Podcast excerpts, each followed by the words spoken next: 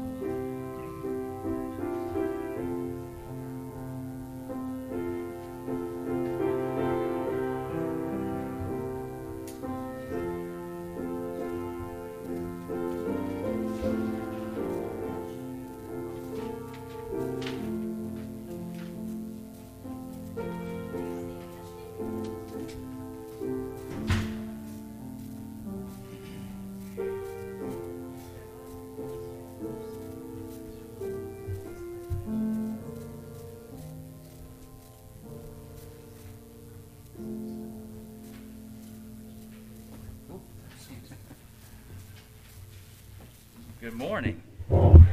Wonderful to see you all here on this beautiful morning. A Couple announcements. Again, offering box, we're, we're using that. Andrea's number. Been using that a lot lately, haven't we? Um, Days of Praise booklets are here along with Acts and Facts. Acts and Facts have a big diamond on them this month. Make use of those. Um, no communion service today. Most of you got the, uh, again, the, the prayer chain um, text uh, next Sunday and uh, plan on a dinner following. So, anything that we've omitted this morning? Phil, you want to give a one minute update on the? I see trusses laying out there. I didn't see him at first, but I see him see him out there. So, that's good news. We, we now have the trusses. Uh, The contractor had a project to finish up, uh, this past week, and is going to be on a family vacation, uh, the majority of next week. And when he returns the following week, he will begin installing the trusses. Great. So we, we also think we have a color scheme. Oh. to Follow for the tin, and, uh, once he, he does that, then, uh, his part of the contract will be fulfilled, and it will be left to us at the church to do the balance, which is the trim and the cement flatwork. Okay. Great. I'll direct you to Romans, then, the fourth chapter. Read verses 18 through 25. That's 1752 in the Pew Bible.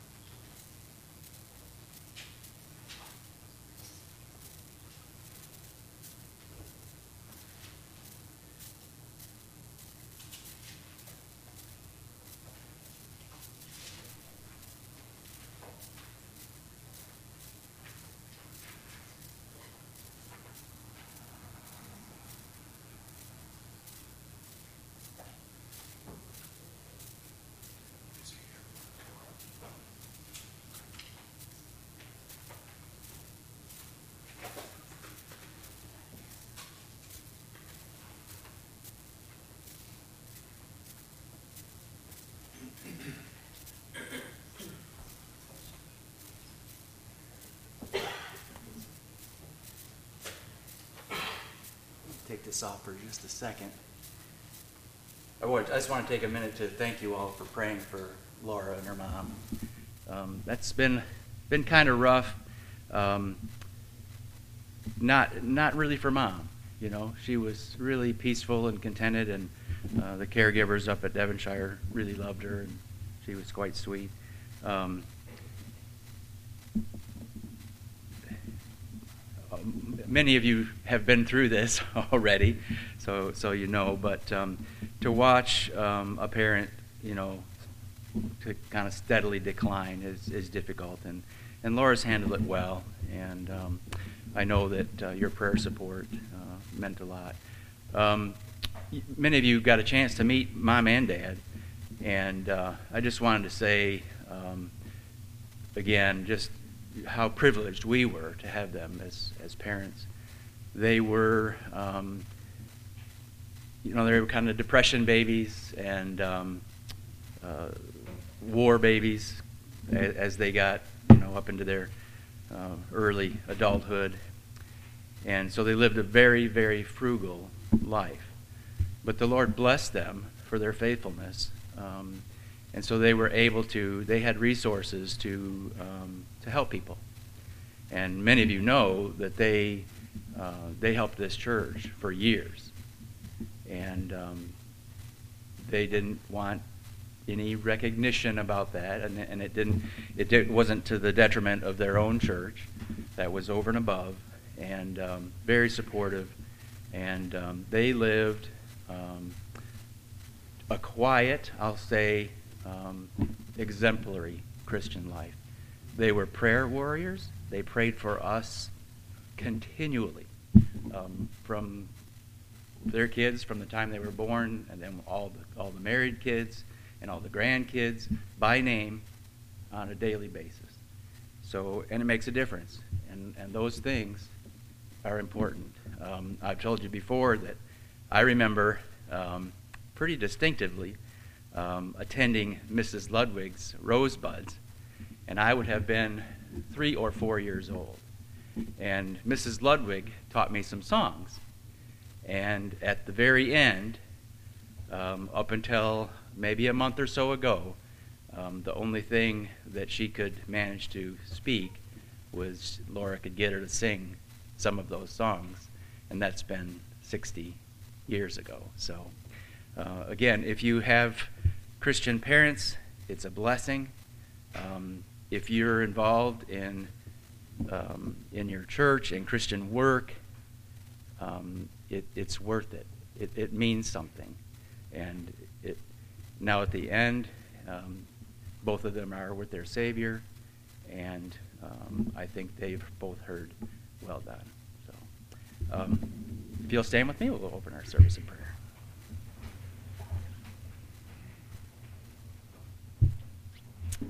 George, would you mind? Father, as we come to you in prayer this day, we give you thanks, Lord, that you have been so gracious to us to allow many of us to have Christian parents. And uh, as my brother said, how important it is. I pray, Lord, that you would help us to be thoughtful in this way. It means so much to see a life that's changed by Christ. Continue on and do the right things for the right reasons. We're glad for our fellowship here and for the ability of us being able to uh, really gather and meet and worship together.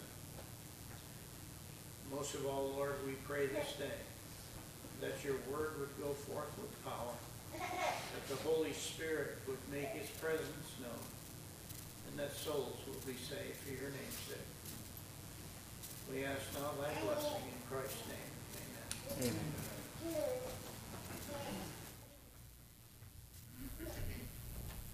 You take the red Trinity, Trinity hymnal this morning and turn to 470, 470 in the red?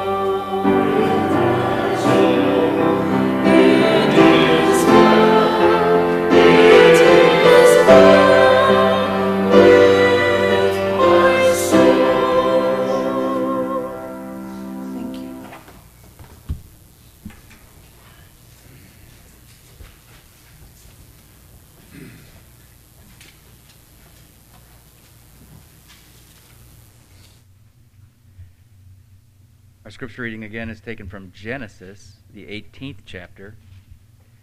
We'll be reading together verses 1 through 15, page 24 in the Pew Bible.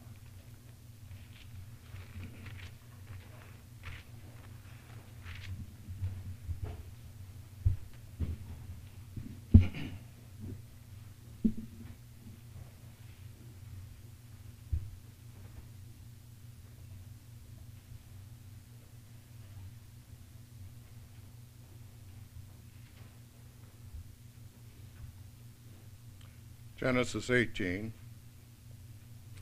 verses 1 through 15. Jehovah appeared to Abraham near the great trees of Mamre while he was sitting at the entrance to his tent in the heat of the day. Abraham looked up and saw three men standing nearby. When he saw them, he hurried from the entrance of his tent to meet them and bowed low to the ground.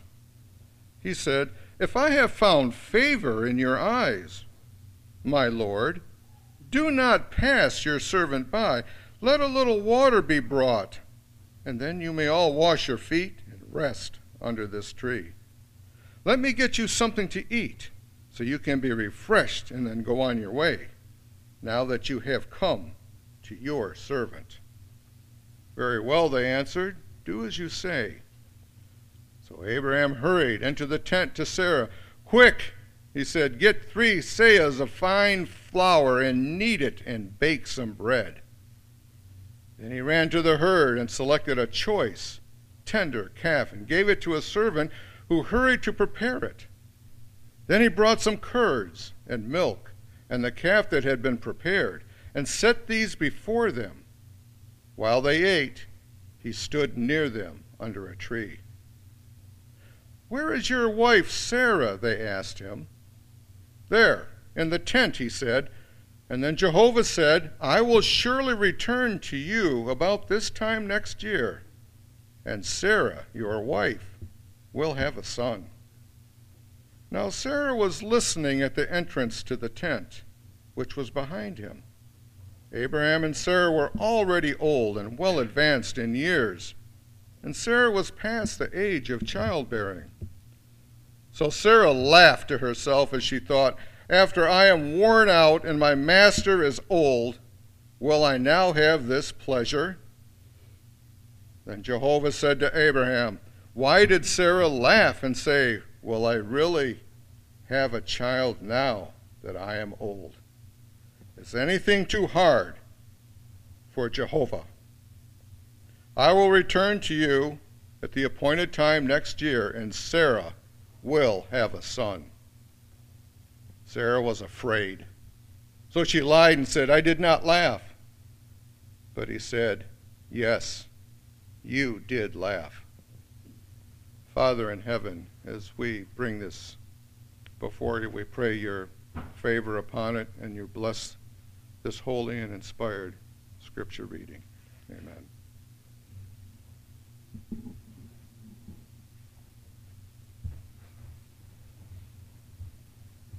You take your brown hymnal and turn to number 466. 466 in the brown.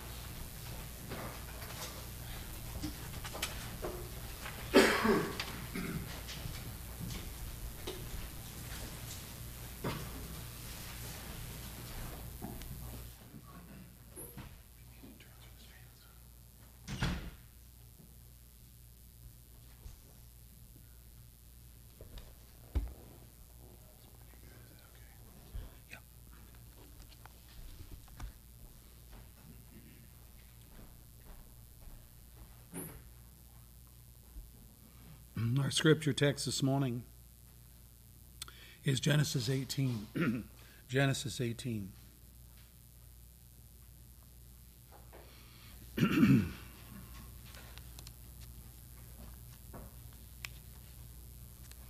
Our last study in the series, The Patriarchs, considered the name changes that God had given to both Abram and Sarah, which also meant a change in status for both of them. Abram, the name Abram, means exalted father, and his name was changed to Abraham, which means father of many nations. Sarai, princess, that's what her name meant. Her name was changed to Sarah, which means noble woman. So a noble woman is a, is a co-ruler with a noble, and again the idea that there would be promised nations and kings would come from her.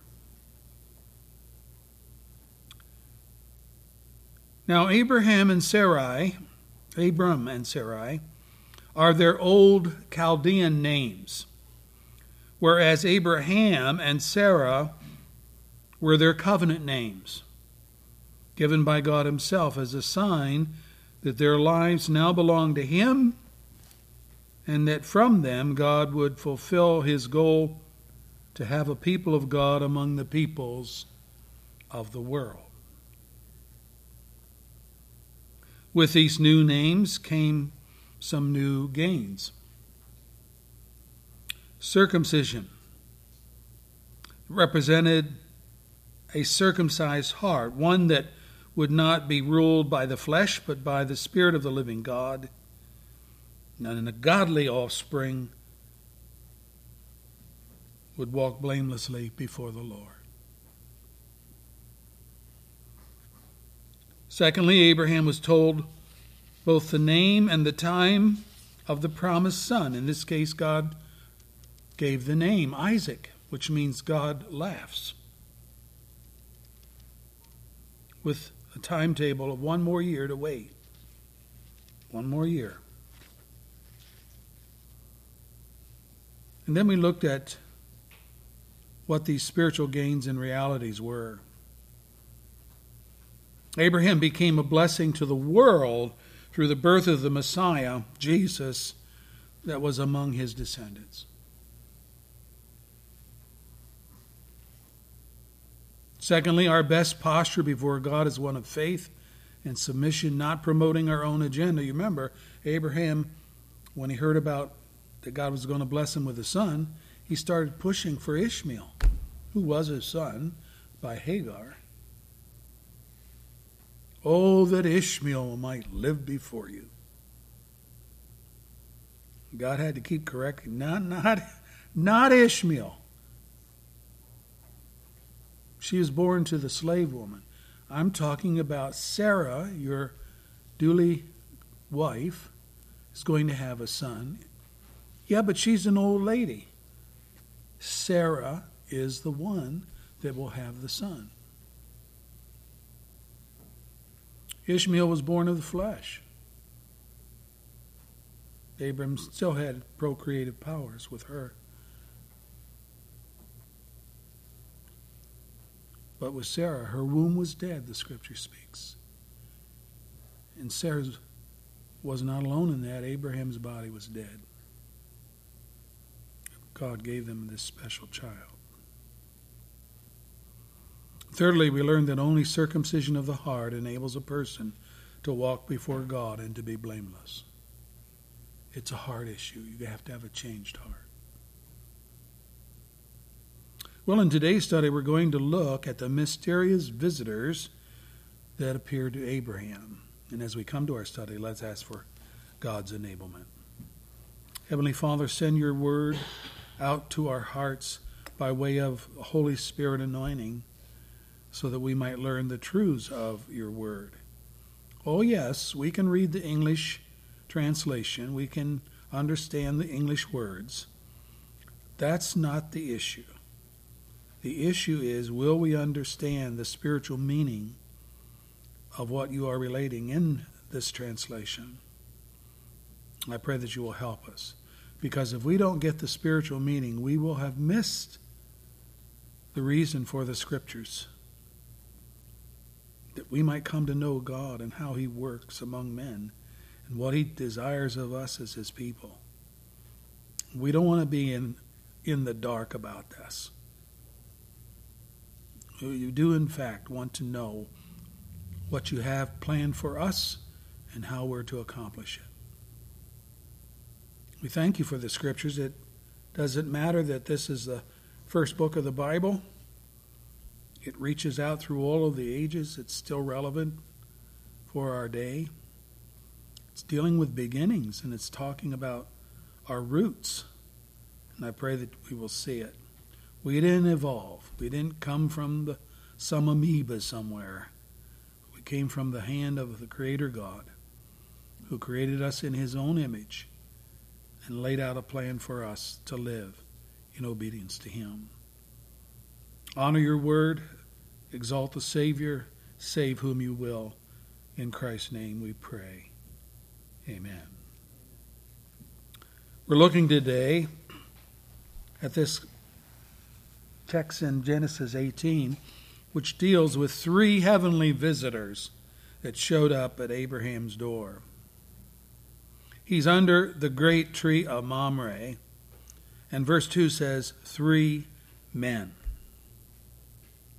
So he's sitting in the entrance of his tent in the heat of the day, verse 1, and he looks up and he sees three men standing nearby, verse 2.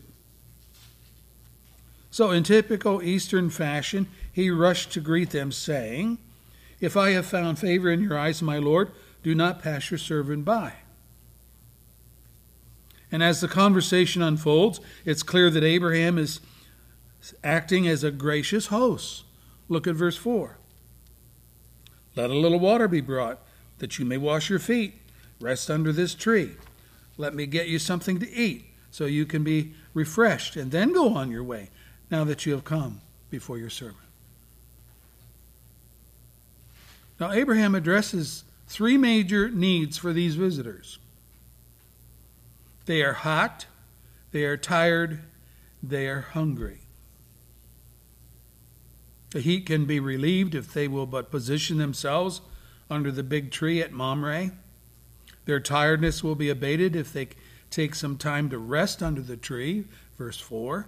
Finally, their hunger can be satiated if they'll but grant Abram some time to prepare a meal for them. And in all this, Abraham is promoting himself as their servant. Verse 3, verse 5. Now let's remember that Abraham is not a servant, but the master of his own house. In actuality, you remember that when he rescued Lot from captivity, he did so with 318 trained servants, the scripture says. Brethren, that's, that's a small army. Chapter 14, verse 14. But all of this is laid aside when it comes to hospitality and hosting three strangers who have showed up at his door in the heat of the day. He's not about to let them fend for themselves when he had the provisions and the wherewithal to make them feel welcome and to alleviate some of the distress of the travel of those days. Does this not tell us that Abraham is a humble man? He's not above doing some of the menial tasks necessary to be a gracious host. Paul said to the believers of Rome, For by the grace given to me, I say to every one of you, don't think of yourselves more highly than you ought to think. But rather think of yourselves with sober judgment, in accordance with the measure of faith that God has given you. Just as each of us has one body with many members, and these members do not all have the same functions, so in Christ we are many, but we form one body, and each member belongs to all the others. We have different gifts according to the grace given us. And if a man's gift is prophesying, let him use it in proportion to his faith. If your gift is serving, let him serve. If it's teaching, let him teach. If it's encouraging, let him encourage. If it's contributing to the needs of others, let him give generously. If it's leadership, let him govern diligently. If it's showing mercy, let him do it cheerfully. Love must be sincere. Hate what is evil, cling to what is good. Romans 12, verses 3 and following. It's important to see that God's people have multiple gifts from God. You should know this about yourself.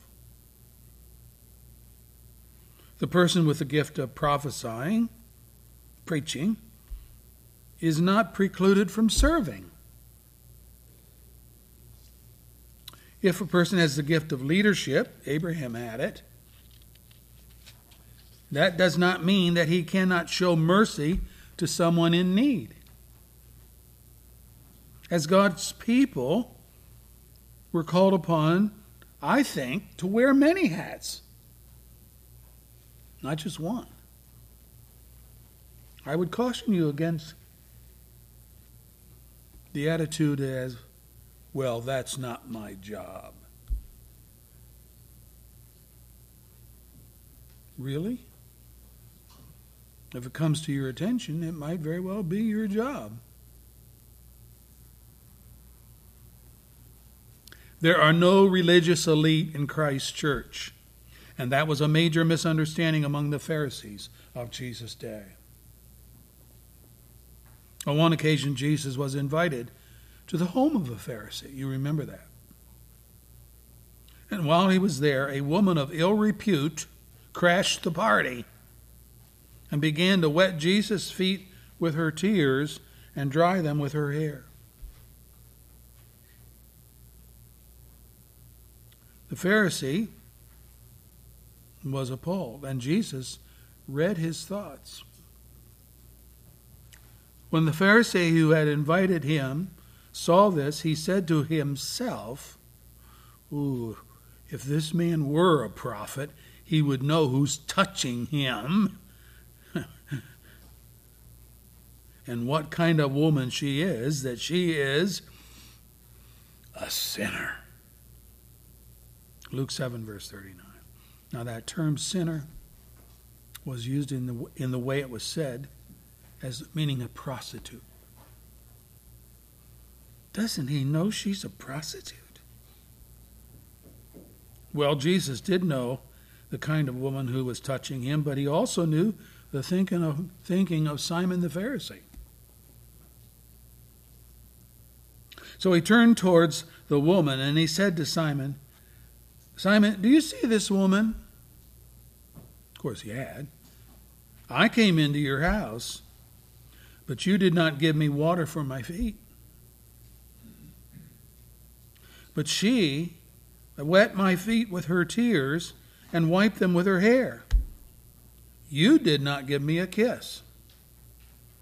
But this woman, from the time I entered, has not stopped kissing my feet. You did not put oil on my head, but she has poured perfume on my feet.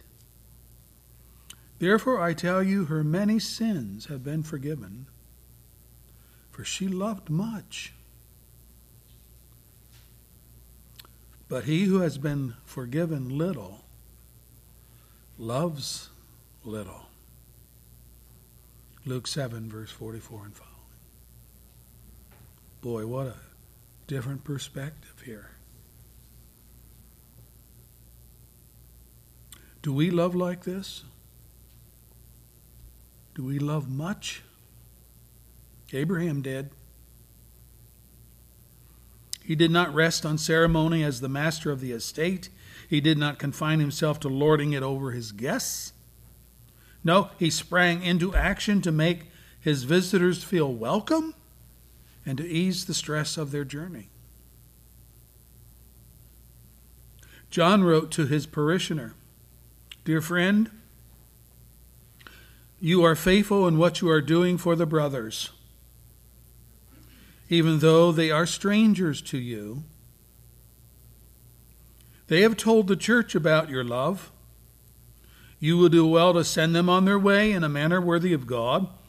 It was for the sake of the name that they went out, receiving no help from the pagans. We ought therefore to show hospitality to such men so that we may work together for the truth. Third Epistle of John, chapter 1, verses 5 through 8. And as a bonus, the writer of Hebrews gives us this incentive Do not forget to entertain strangers, for by so doing, some people have entertained angels without knowing it.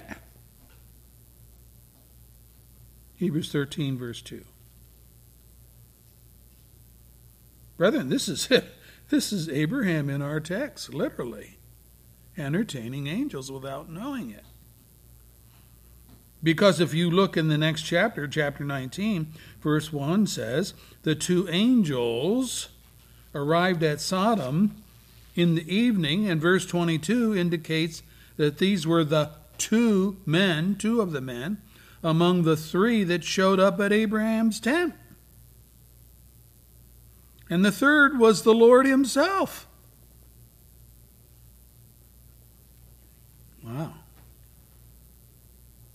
Think of it. The Lord was Abraham's house guest.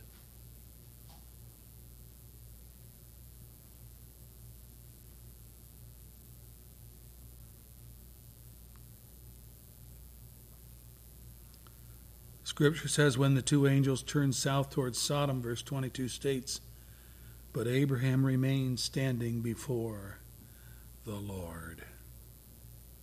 That's who that third house guest was the Lord.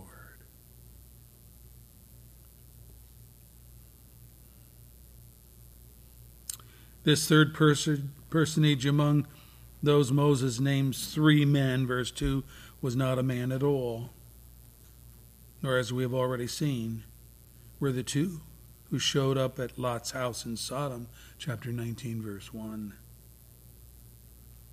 When the translators capitalize every letter in the word Lord, capital L, capital O, capital R, capital D, they are referencing the sacred name of Jehovah, Yahweh. In contrast to verse 3, where Abraham addresses the leader of the three as my Lord, small l O R D, no caps. This latter usage of Lord would be similar but not identical to our use of the title Mr. It was a title evidencing respect for the person being addressed.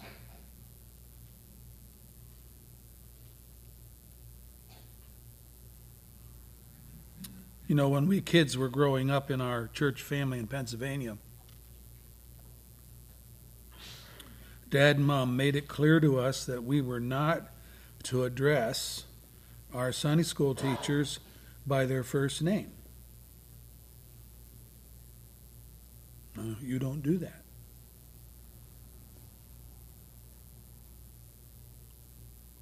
Bob, Howard, whoever. It was always Mr. Winter, not Bob.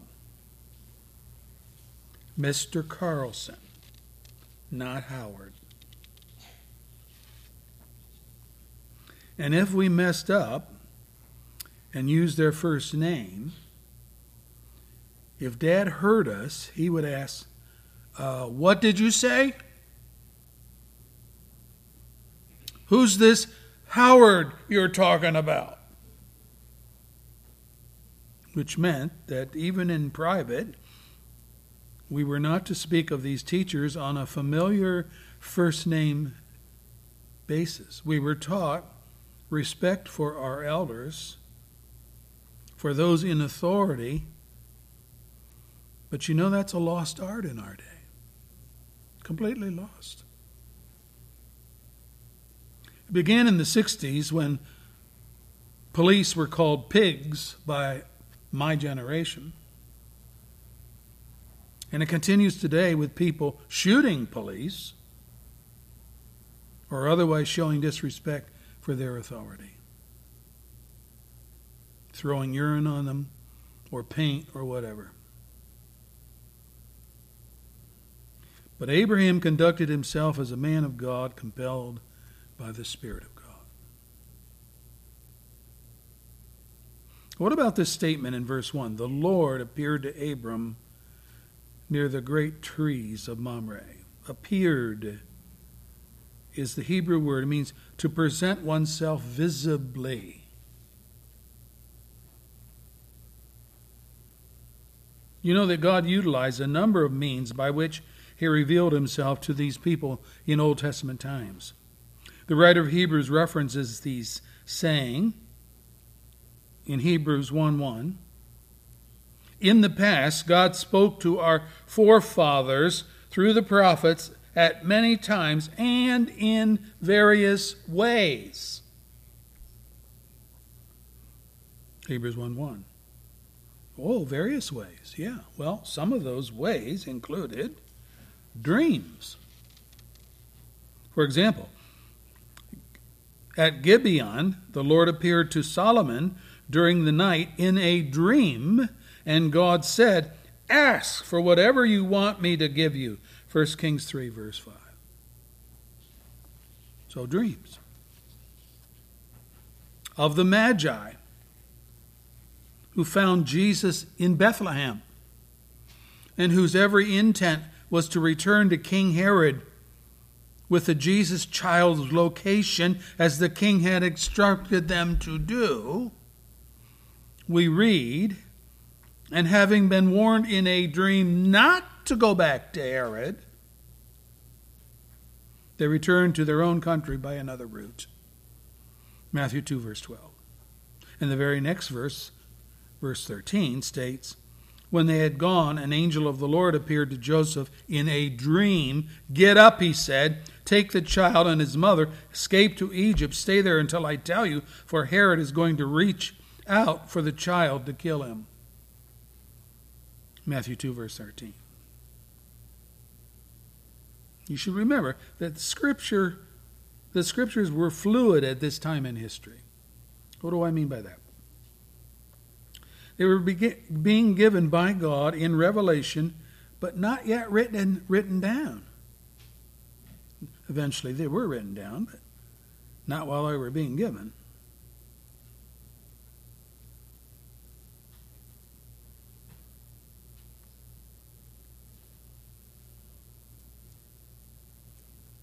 So they came by way of the scriptures in various ways. One of them was dreams. What about visions? Well, visions are simply daytime dreams. Daytime dreams. With a person fully conscious but in an altered state. For example, the chronicler tells us the other events of Hezekiah's reign and his acts of devotion are written in the vision of the prophet Isaiah, son of Amoz, in the book of the kings of Judah and Israel. 2 Chronicles 32, verse 32. Or Ezekiel tells us something of the process. The Spirit lifted me up and brought me to the exiles in Babylonia in the vision given by the Spirit of God. Then the vision I had seen went up from me, and I told the exiles everything the Lord had shown me. Ezekiel 11, verse 24 and 25. So, visions.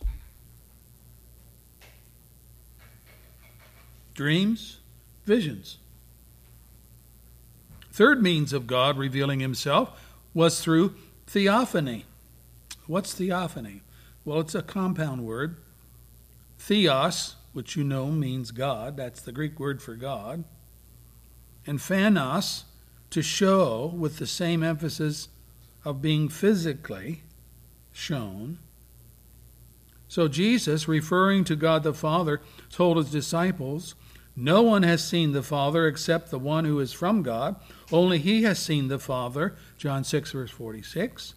And Paul tells us of God, who alone is immortal, who lives in unapproachable light, whom no one has seen or can see. In him be honor and might forever. Amen. 1 Timothy 6, verse 16.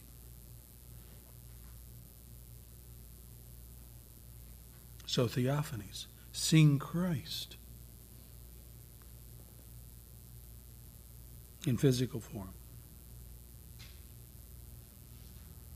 This means that the reference in our text, verse 1, the Lord appeared to Abraham, is referencing more accurately a Christophany, that is, a physical appearance of Christ Jesus in a fleshly appearance, seeable, and one who could eat cheese and veal and drink milk, verse 8, and carry on a conversation with men. And incidentally, there are numerous such appearances of Christ in the Old Testament.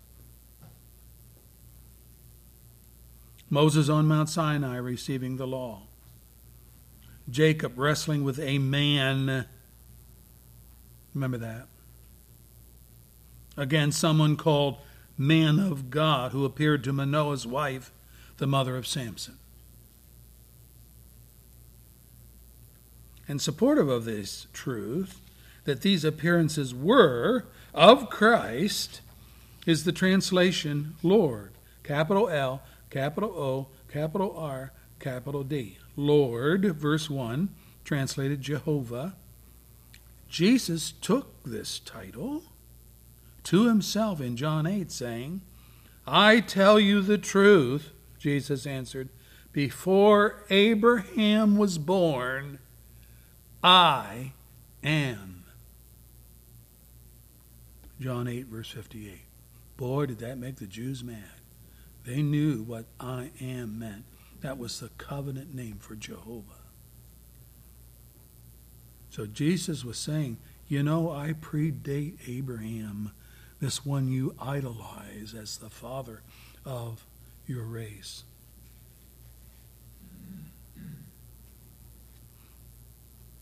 What would you think? What would you do if God were to visit your home? May I suggest that if you are a believer, He is there with you in your home because of Jesus' promise. I'll read it for you. If you love me, you will obey what I command. And I will ask the Father, and he will give you another counselor to be with you forever, the Spirit of truth. Now the world cannot accept him because it neither sees him nor knows him, but you know him, for he lives with you, and he will be in you. I will not leave you as orphans. I will come to you. I will come to you.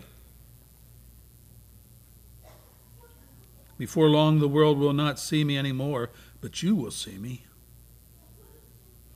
Because I live, you also will live.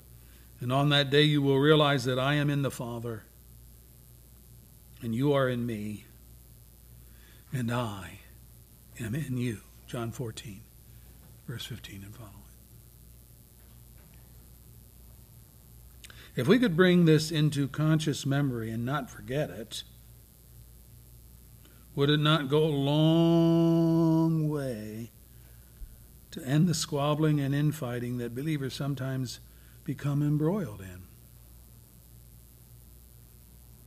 I mean, speaking of the saints, God's people, Paul writes, To them God has chosen to make known among the Gentiles the glorious riches of this mystery, which is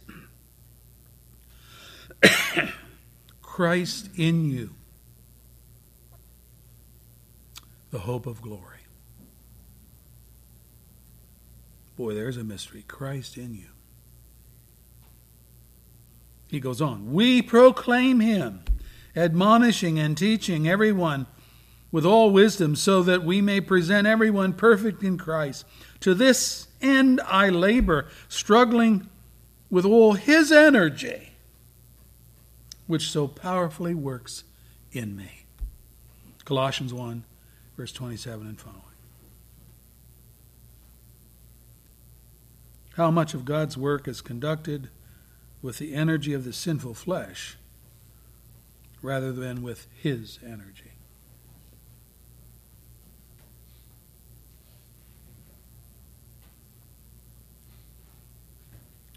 Abraham scurried to be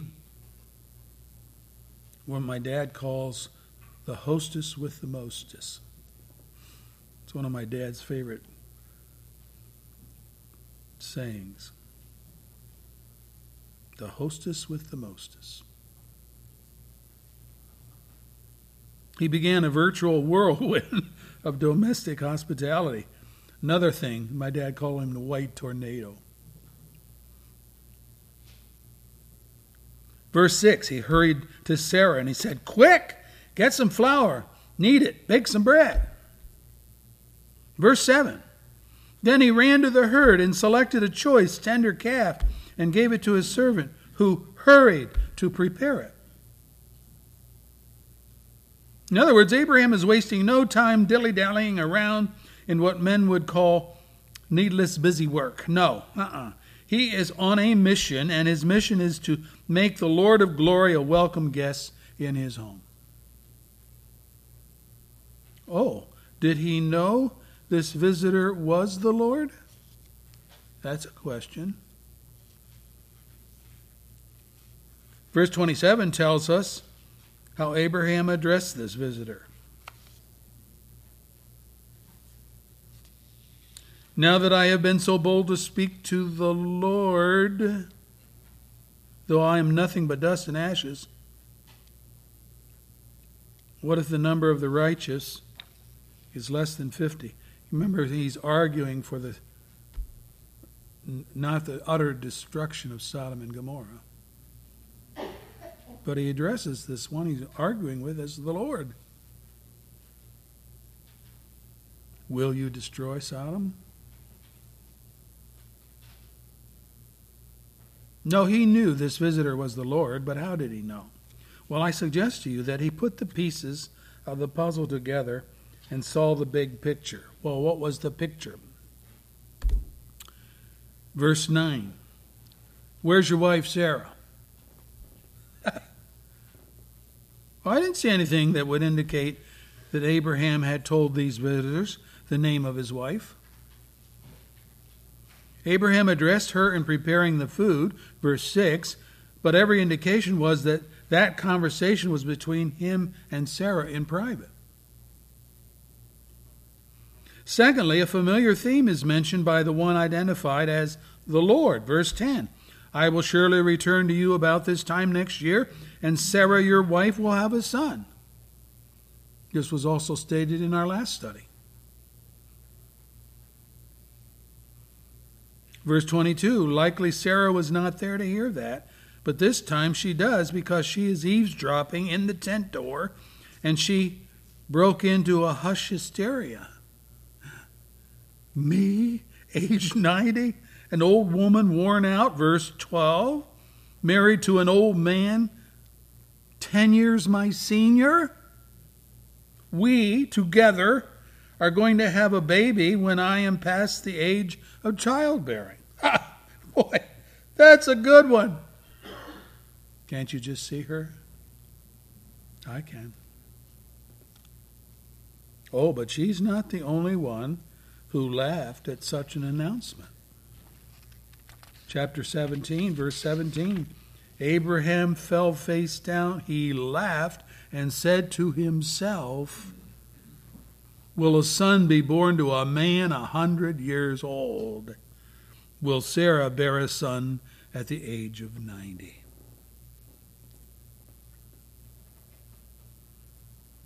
And God laughed when he told Abraham to name his son Laughter.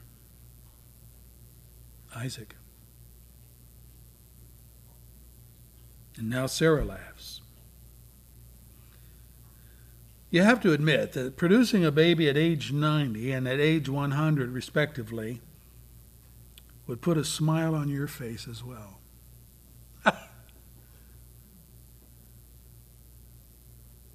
Might give you heartburn.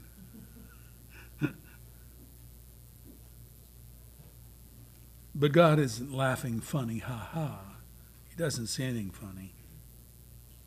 And he called Sarah on it, saying, verse 14, Is anything too hard for God? Well, we know the biblical answer. But when you're the prospective father or the intended mother and the years have made you old and decrepit, I'm guessing that your faith, not to mention mine, would be tested beyond its limit and we would laugh in unbelief too. What are you saying? While this couple was working feverishly to be the hostess with the mostess, as they strove to please God with food and water and veal and milk, you know what really pleases God? It's to believe Him when He speaks. Especially when he makes a promise. The writer of Hebrews puts it this way without faith, it is impossible to please God. Because anyone who comes to him must believe that he exists and that he does reward those who earnestly seek him. That's what pleases God. Faith pleases God. Well, God rebuked Sarah for lying when she denied that she had laughed. Verse 15. But the promise remained intact. He didn't touch that. She, not a surrogate, would become a mother in her old age. When we come to the New Testament, neither Abraham nor Sarah are faulted for their doubts. Instead, they are praised for the faith that overcame those doubts. I'm glad we have the New Testament. It tells the other side of the story. Let me read it for you from Romans 4. Against all hope, Abraham in hope believed, and so became the father of many nations, just as it had been said to him, So shall your offspring be. Without weakening in his faith, he faced the fact that his body was as good as dead since he was about a hundred years old, and that Sarah's womb was also dead. Yet he did not waver through unbelief regarding the promise of God, but was strengthened in his faith. And he gave glory to God, being fully persuaded that God had power to do what he had promised. Romans 4 18 and following.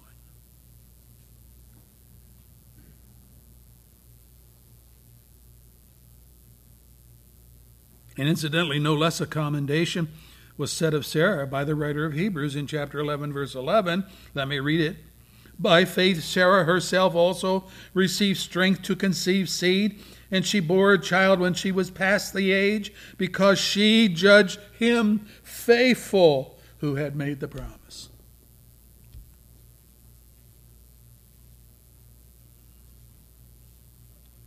You know, the the New Testament is very important to add these.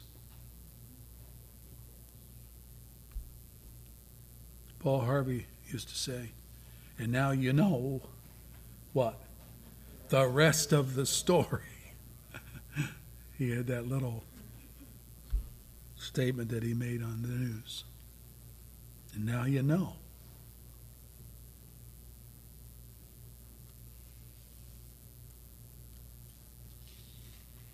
What are some of the spiritual truths of this narrative? Number one, Abraham's eager willingness to step into the role of hostess teaches us that whatever position we may be in Christ, we never outgrow being a servant. Never. Can't you just see this patriarch, this father of the faith, scurrying around, ordering fresh bread from Sarah's kitchen, tender calf from his herd, that his servants are to dress and prepare uh, by the household chef. Milk in a pitcher, cheese laid out on a tray. Just a flurry of activity. You all remember the rivalry between the disciples as to who among them was the greatest. Two brothers, James and John, sons of Zebedee, encouraged their mother to ask the favor of Jesus that when he came into his kingdom, they would be given the primo seats next to Jesus on his throne. Remember that? Jesus knew that this was not just a Zebedee brother problem, and so he called all the disciples together and he said, You know that the rulers of the Gentiles lord it over them and their high officials exercise authority over them. Not so with you. Instead, whoever wants to become great among you must be your servant. Whoever wants to be first must be your slave. Just as the Son of Man did not come to be served but to serve and to give his life, and I might say sacrificially, as a ransom for many. Matthew 20, verse 25 and following. Well, John was part of that attempted pandering that day, and he would later write this is John. This is how we know what love is. Jesus Christ laid down his life for us. And we ought to lay down our lives for our brothers. 1 John 3, verse 16. It's hard to be a servant to others. It is. It means you put others first and yourself last. It means you choose to do the distasteful, the menial, the unpleasant, so that others will not have to. But it's only in these ways that we truly walk in Jesus' sandals.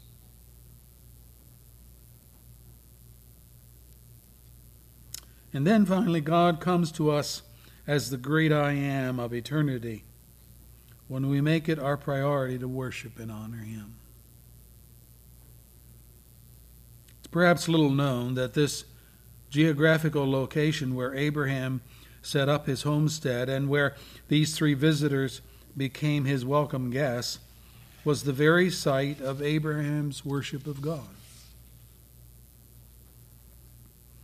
After the parting of Abraham and Lot, because the land could not support the massive herds of livestock they both possessed, the Bible tells us, so Abram moved his tents and went to live near the great trees of Mamre at Hebron, where he built an altar to the Lord, to Jehovah.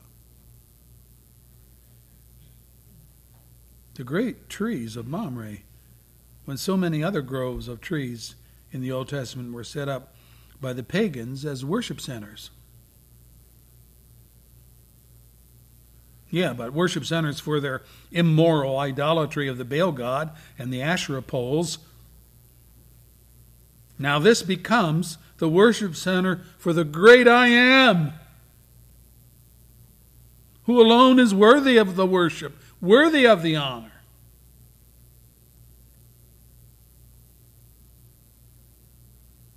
Would you uh, put your worship center, would you have built that in the place where the uh, idolaters once had their idol worship?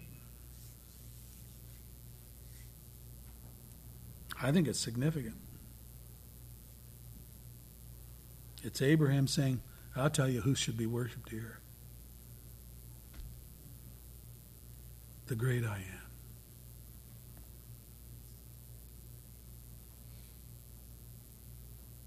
It's not surprising then that it was there that God appeared to Abraham and Sarah and confirmed his ever presence to be their God, the God of the impossible, the God of promise.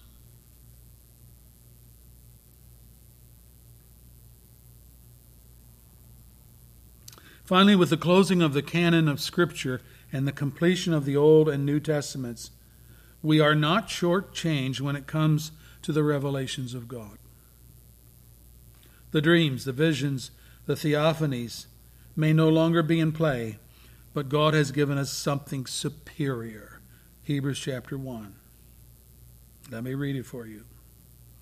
In the past, the writer says, in the past, God spoke to our forefathers, Abraham, others, and so on, through the prophets at many times and in various ways. We've been looking at some of those ways dreams, visions, appearances, theophanies, angelic messengers. In the past, God spoke to our forefathers through the prophets at many times and in various ways. But, oh, but in these last days, he has spoken to us by his Son, whom he appointed heir of all things, through whom he made the universe.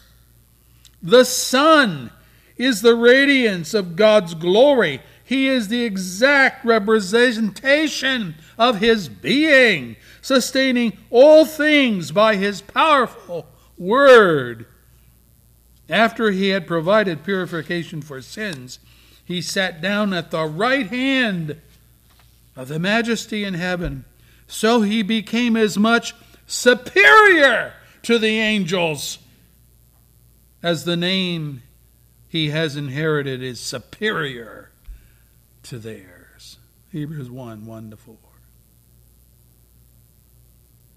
We got something better than dreams and visions and theophanies and prophets and so on. We have the Son. Hebrews 10, verse 32 and following says, Remember those earlier days after you had received the light, when you stood your ground in a great contest in the face of suffering. Sometimes you were publicly exposed to insult and persecution. At other times you stood side by side with those who were so treated. You sympathized with those in prison. You joyfully accepted the confiscation of your property because you knew that you yourselves had better and lasting possessions. So do not throw away your confidence, it will be richly rewarded. You need to persevere so that when you have done the will of God, you will receive what He has promised. For in just a very little while, He who is coming will come and will not delay. But my righteous one will live by faith, and if he shrinks back, I will not be pleased with him. But we are not of those who shrink back and are destroyed, but of those who believe and are saved. Hebrews 10, verse 32 and following. Oh, we're so far more blessed with what we know and what we have received because of Christ.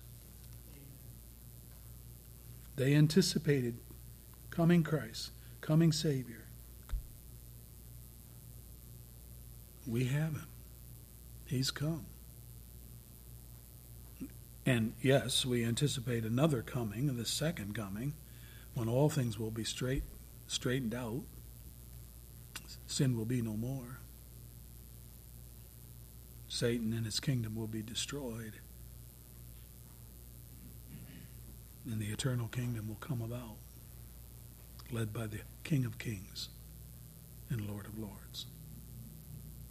Even so, come, Lord Jesus. That was the prayer of the New Testament saints. Boy, and they went through it all. And yet they could pray, Lord, just come. Just come. That's all we want. Come. Our Father, we thank you for your word, and we praise you for it. It's a shining light to our skepticism. It's a reminder that your promises are real and lasting. And as the scripture says, that God is not slow in keeping his promise, but is patient and long suffering, not willing that any should perish. What's he slow? No, he's not slow. He's working out his will, and not everyone is saved yet that's going to be saved. He's not going to close the door to salvation. He keeps the door open. We're thankful for that. We have children that yet need to know Him. We have neighbors. We have friends. We have relatives. We have a country. We pray for the lost.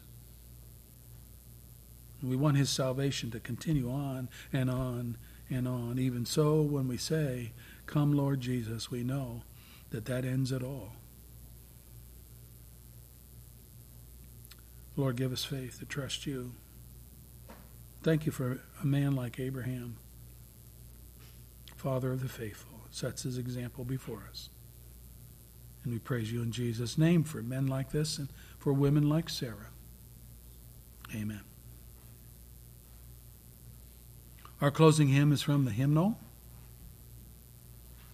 471.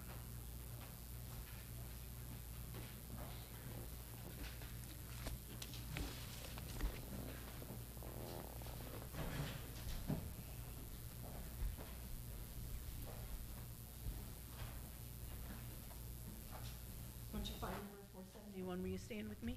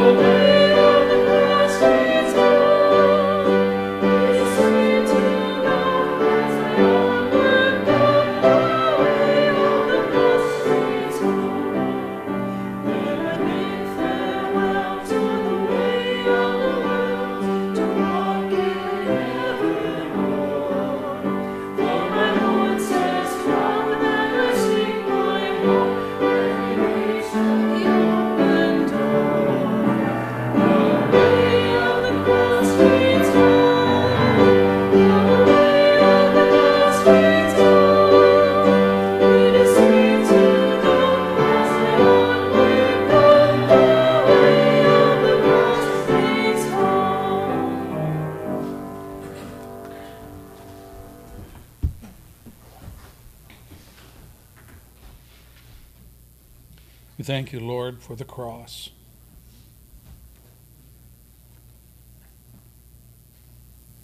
That's the only way that we're going to get home.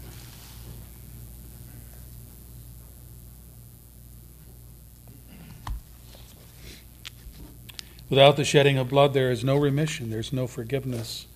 Someone has to pay for our sins. We're going to pay for them ourselves, or we're going to believe that God has provided the only way of salvation in a sacrifice, the sacrifice of His beloved Son.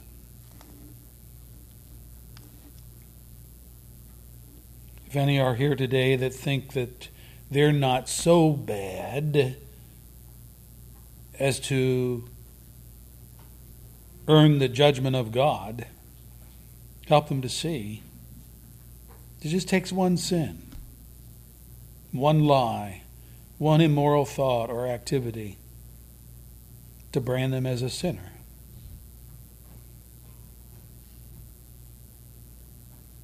Say, well, that sounds pretty strict. It is, because God is holy. And the law is righteous and good, the scripture says.